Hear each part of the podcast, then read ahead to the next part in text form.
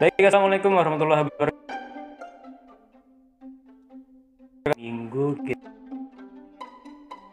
akhirnya hari ini balik lagi uh, bersama saya Bam bisnis tentunya uh, bersama alhamdulillah sudah berhasil mendatangkan seorang tokoh hebat Ci, dia adalah Mbak Dija. Dija. Halo, assalamualaikum, Mas Bam. Sehat Mbak? Sehat. Ini toko buka ya atau tertutup? Toko alhamdulillah buka. Buka ya. Selama pandemi?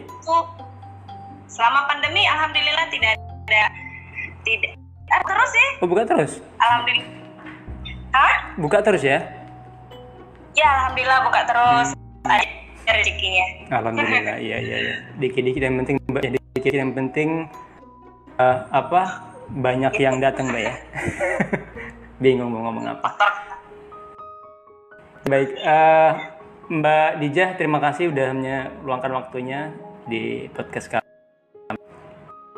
Hari ini kita mau ngobrolin tentang ya lebih banyak soal uh, bisnis Mbak Dijah tentunya, juga soal uh, cerita bagaimana bisa berganti nama, terus uh, soal ini juga soal pandemi juga dan sebagainya. Oke, okay, so kita masuk ke pertanyaan pertama Kayak ini ya, kayak ujian mbak ya. Iya, kayak saya wawancara mau kerja ini. Oke lanjut. Mbak Dijah, uh, bisa nggak diceritain mbak, gimana sih pertama kali dulu uh, memulai bisnis? Uh, masih Hodijah Hijab namanya ya waktu itu ya? Uh, awalnya kan namanya Hodijah Hijab. Uh, pertama kali kenapa bisa bangun bisnis Hodijah Hijab? Karena butuh duit. Iya, sama berarti ya. Rata-rata itu jawabannya. Terlalu. Ah betul. Dan pengen cepat kaya amin amin. Sebenarnya hobi juga sih. Oh, karena oh. emang dari awal kan punya impian. Dulu ketika kuliah itu sudah sudah mulai ada impian-impian sudah tahu sedikit tentang impian. Oh. usaha busana muslim kayak gitu kan. Tapi banyak omdonya sih dulu dari dari mahasiswa. Coba dulu dari, dari mahasiswa tuh nggak nggak ada langkah menuju ke sana. Cuma pengen jadi pengusaha busana muslim itu aja. Dan itu saya sempat ngajar udah nih karena yeah. nah, di salah satu uh, pesantren di Jambi ya terus karena kan waktu itu kan uh, ngajarnya cuma nggak suruh uh, udahlah di, di rumah aja lah gitu.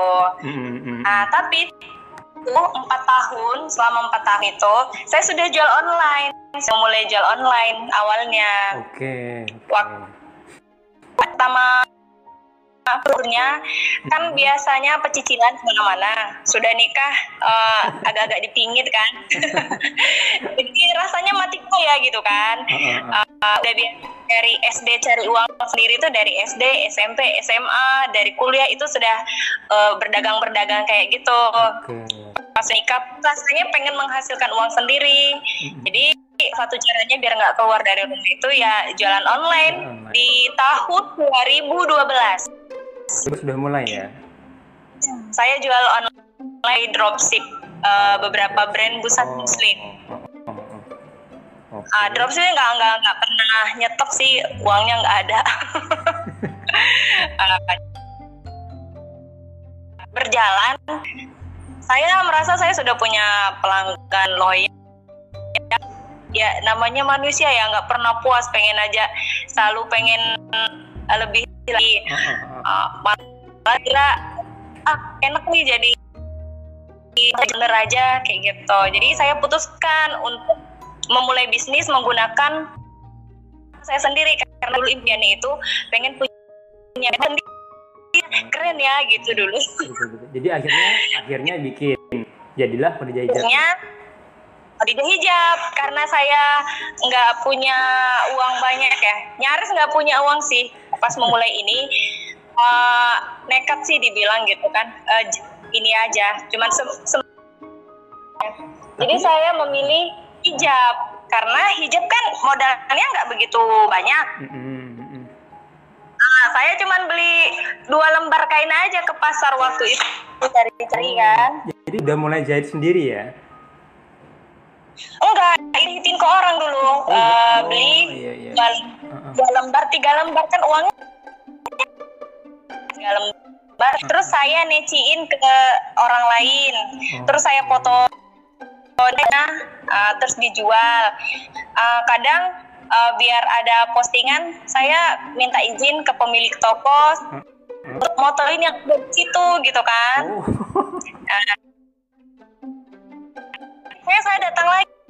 Jadi dulu itu saya ny- nyaris setiap hari ke Ke pasar beli bahan. Kadang sanggupnya cuma eh, tiga jilbab ya udah belinya tiga jilbab. Sedihnya itu dulu kalau pas ada ada- besok saya balik lagi udah habis, sudah nggak ada Belum rezeki berarti. gitu. Tapi alhamdulillah Alhamdulillah. Dan sekarang sudah jadi salah satu apa ya? Kayaknya brand yang paling dikenal di Facebook deh. Kayaknya salah satunya adalah Jahit. tiba. Kalau yang berteman sama saya ya kenal, kalau nggak berteman ya nggak kenal. Ya, di mana-mana juga gitu sih Mbak. Brand apa pun kalau belum kenal. adalah kenapa memutuskan untuk berganti nama?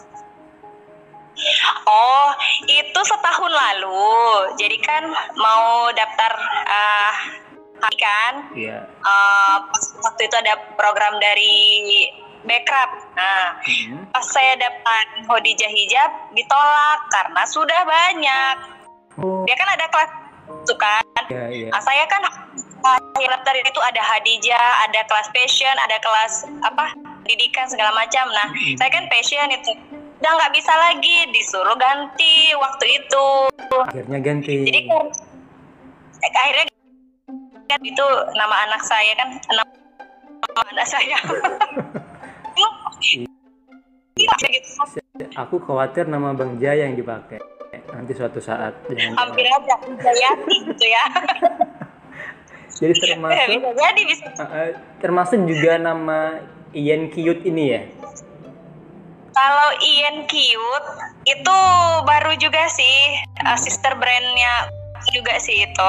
Kalau itu khusus produk anak-anak uh, yang ini tidak ada modelnya di Colby itu gitu kayak jilbab jilbab sebelah orang sudah kenal Ian Cute Ian Cute gitu kan jilbab Ian jilbab Ian. Itu sudah rata-rata alhamdulillah pelanggan kita sudah mulai akrab dengan nama itu gitu. Jadi khusus uh, produk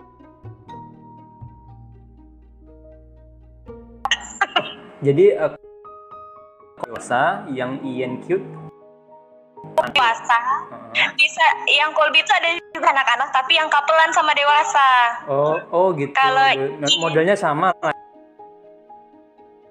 Gitu. kapelan ya modelnya sama tetap digunakan brand Colby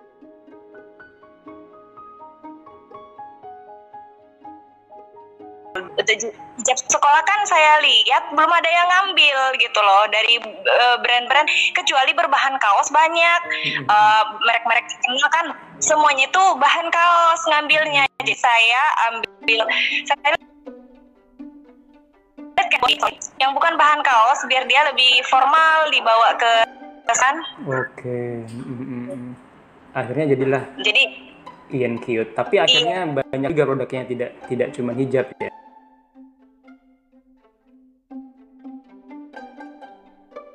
Itu tahun Oke. Hmm, hmm.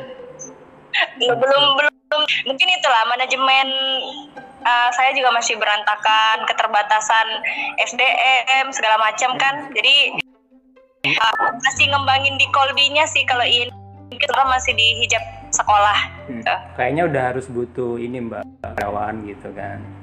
Ya mungkin saya Mestinya. bisa bisa ngelamar di karyawan di situ mungkin.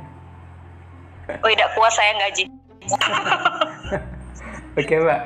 Eh, ini eh, sekarang kan sebenarnya pandemi belum belum usai ya. Artinya di kita tuh masih masih banyak nambahnya per harinya. Artinya eh, yang sekarang santai-santai ini sebenarnya ter agak terlena lah ya dengan kondisi yang sementara. Tapi sejauh eh, selama pandemi ini pengaruh nggak sih ke penjualan mbak? Kan orang banyak tuh nih sepi lah itulah. Kalau Kolbi gimana mbak? Eh, Alhamdulillah ya kalau Kolbi itu pengaruh. Kirain pengaruh di hijabnya, masya Allah itu benar-benar ini kan tahun kelima ini empat eh, empat tahun menuju tahun kelima saya ini kan. Yang dulu Dari ininya persentasenya kira-kira berapa sih ngaruhnya mbak? kalau hijab turun 70% lah. Oh, lumayan, lumayan ya. Lah. Tapi itu alhamdulillahnya itu terbantu dari masker. Oh, pivot ya. Jadi ada rezeki dari tempat yang lain. Alhamdulillah kemarin pas di awal di awal pandemi itu kita eh, cukup kebanjiran orderan masker. Alhamdulillah sampai kita ngoper ke beberapa penjahit di luar. Mungkin ada lima penjahit. Oh, hmm. luar biasa sekali itu. Halo, Mbak Dija. Oh, Iya iya iya. Oh, ini Hujan. Angkat jemuran dulu.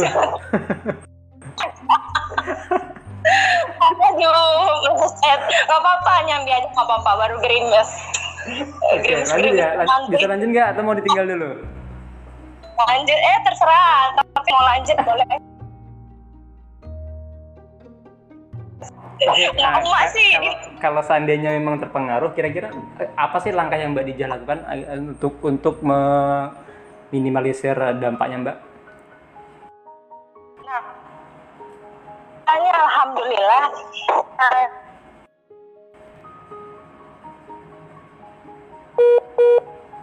di sektor fashion kalau tidak salah bersama beberapa teman yang lain saya kurang hafal juga anggota-anggotanya.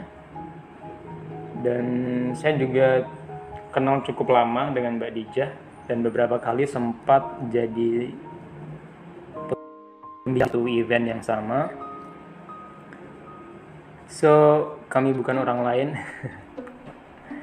Kami berteman baik cukup baik. Eh, kita tunggu kita coba lagi ya untuk menghubungi Mbak Dijanya. Kayaknya ini udah mulai bisa halo Mbak Dija Waalaikumsalam. Maaf, sinyalnya hilang kayaknya. hujan beneran Mbak? Iya, tapi udah. Udah Udah selesai kainnya diangkat. udah. Baik sebagai kerah kita lanjutin ya obrolan kita. So eh, tadi Mbak Dija udah jelasin bahwa di masa pandemi penjualannya menurun. Tapi dari dapat pengganti dari ini ya masker ya Mbak ya Masker, alhamdulillah, masker. Oke, nah kalau ini Mbak, eh, saya lihat kan Mbak Dijah ini ada ada apa namanya, ada cukup aktif lah di media sosial, ada akunnya juga. Tapi bagaimana sih strategi yang sebenarnya Mbak Dijah jalankan dalam memasarkan produknya secara online? Eh, kalau kayak strategi pemasaran sih apa ya kebanyakan kita masih gunakan yang cara organik Hmm. pernah sih nyoba yang berbayar kan eh, eh, tapi belum optimal Oke. keterbatasan ilmu keterbatasan siapin selain ilmunya kan Hmm, hmm, hmm. terus juga organik Oke, organik. Eh, Seperti apa, Mbak? strateginya itu ini kita banyakin akun juga Oh, banyakin saya kan akun. ada yang Hmm. Oke. Oh, saya ada yang bantu kan admin, admin kita. Hmm, hmm. Selain banyakin akun, kita juga berusaha optimalkan um, marketing page-nya kayak pilih-pilih uh, teman Ah, ah. yang target market gitu. Hmm, hmm, Terus uh, kalau yang itu yang seringnya sih lebih ke soft selling ya, cover selling kayak gitu. Eh, pakai Facebook atau Instagram, Mbak? Facebook sama Instagram. WA, WA juga. Berarti eh, Facebook harga ini art- berarti sebenarnya nggak boleh nge-add eh, cowok ya, maksudnya lebih ke ibu-ibu gitu kan ya? juga Nggak juga. boleh juga. Boleh juga. Oh, gitu. Kalau khusus akun admin iya itu eh, khusus eh, target yang kayaknya yang yang cowok nggak nyaris nggak ada gitu temannya itu. Kalau Hmm. cuman akun pribadi saya juga kan saya gunakan juga untuk marketing kan. Hmm. Ya terpaksa harus di add kayak Mas Bams kan. Beli nggak beli di add aja. terpaksa Tapi ya udah beli kan. terpaksa ya ternyata ya Tapi mau beli artinya saya berhasil, berhasil.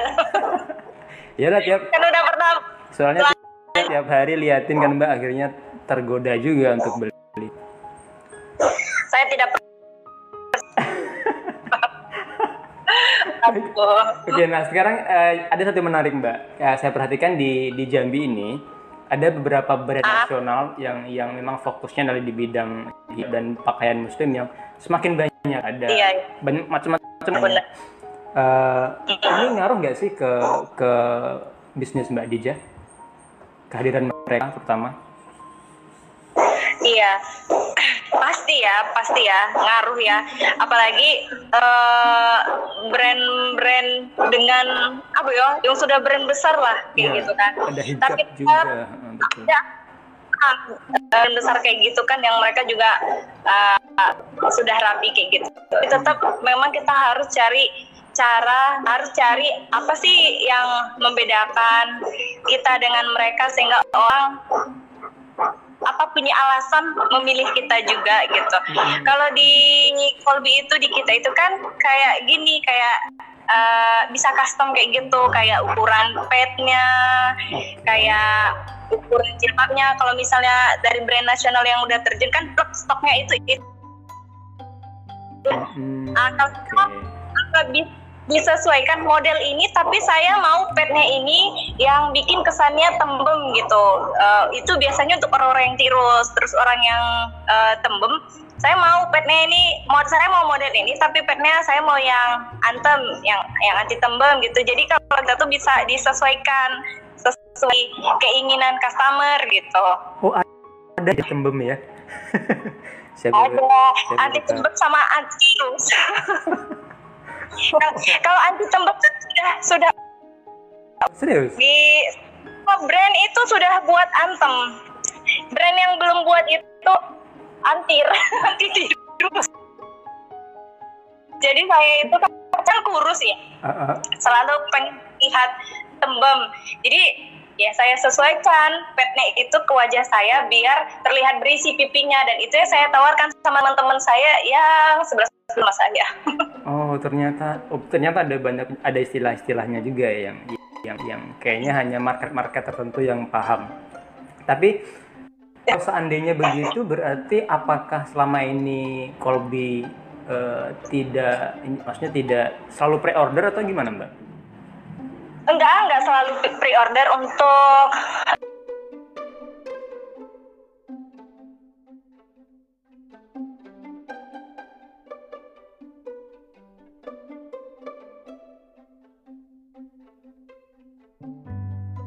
yang pet standar jangan yang antem karena dia itu tirus ya itu PO jadinya kalau stok kita ini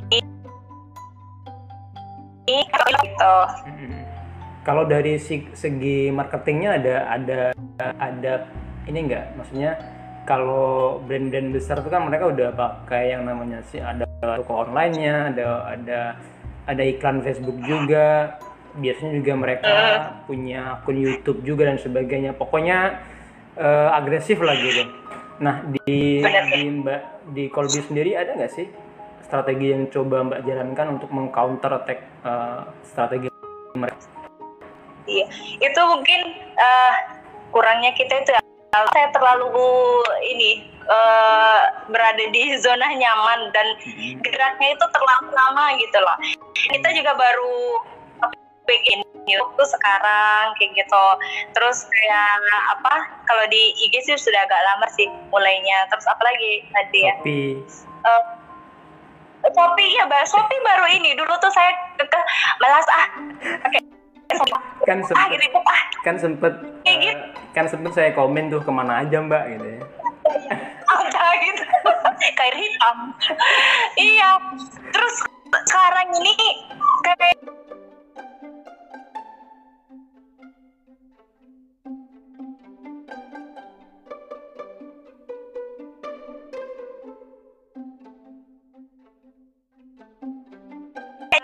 nggak kayak dulu. Kalau di di dua tahun lalu itu tuh bener bener enak banget jualan gitu. Dua tahun di tiga tahun lalu tuh enak banget. Sekarang kan enggak PES itu ngarahin kita kita itu bayar kan?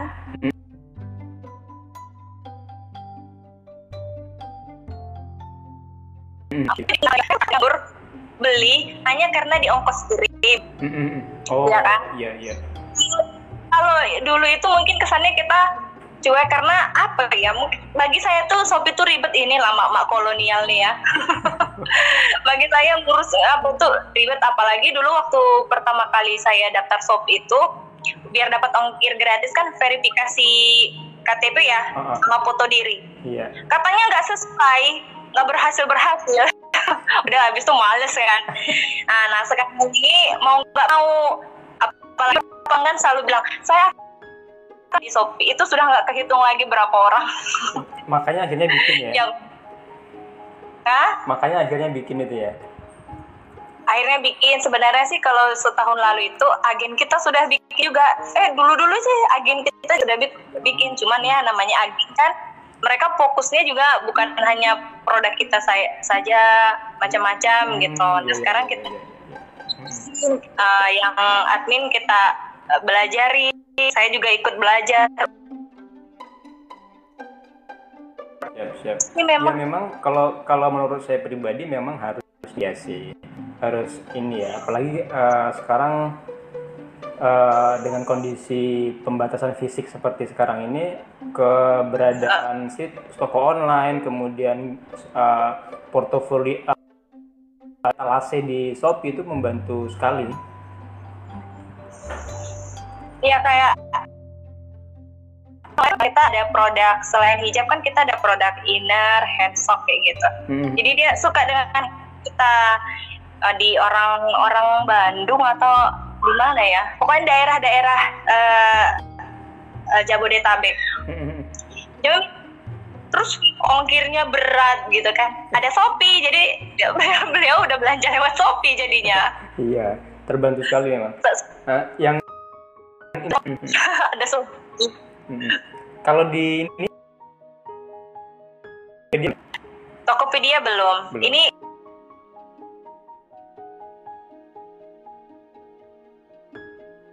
ini dua cuma karena pandemi ini saya juga takut mau lihat dulu keadaan Betul, betul.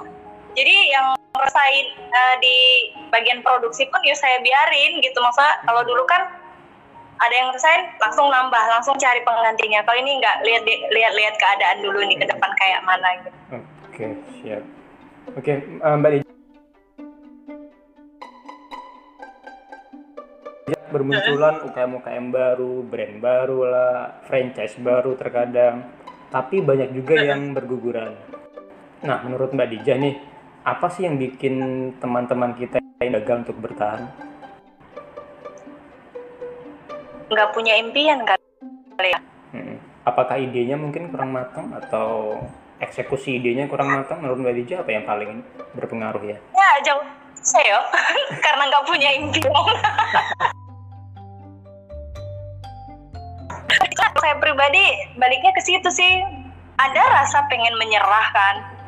Apalagi- apalagi saya tipikalnya itu memang memulai usaha ini nih dana pribadi nggak mau eh, minjem invest terima invest segala macam kayak gitu tuh kan Oke. sekarang ini nih. Jadi pada saat udah sulit rasanya tuh kok saya sendirian ya kayak gitu. Pengen menyerah kadang. Cuman ingat lagi dengan impian saya saya impian saya. Impian saya terbesar itu saya dapatkan eh, jalannya ini gitu. Impian-impian saya yang lain juga harus harus saya dapatkan gitu. Mm-mm. Nah itu yang bikin mati juga. Maksudnya eh, kalau segi ininya itu iya kehabisan ide bisa jadi. Terus ide marketing, ide produk segala macam. Makanya kalau saya pribadi ya itu memang suka lihat-lihat YouTube cari-cari YouTube apa eh, Inspirasi lah ya. YouTube luar negeri tentang hijab atau orang uh, dalam negeri juga terus nanti dapat ide dari situ inspirasi dari situ gitu Mm-mm. suka nyaplok abis sih Hmm. lebih uh, ambil, ambil inspirasi iya tapi saya nggak mau yang bener-bener contek abis harus aneh gitu Oke. Nah sejauh ini ini eh di di di di Colby sendiri ada hari nggak sih? Program di seller atau dropship gitu? ada agen untuk agen dan reseller. Dropship kita terima tapi hanya untuk yang sudah terdaftar jadi agen sama reseller. Baru dua itu sih tingkatan ininya.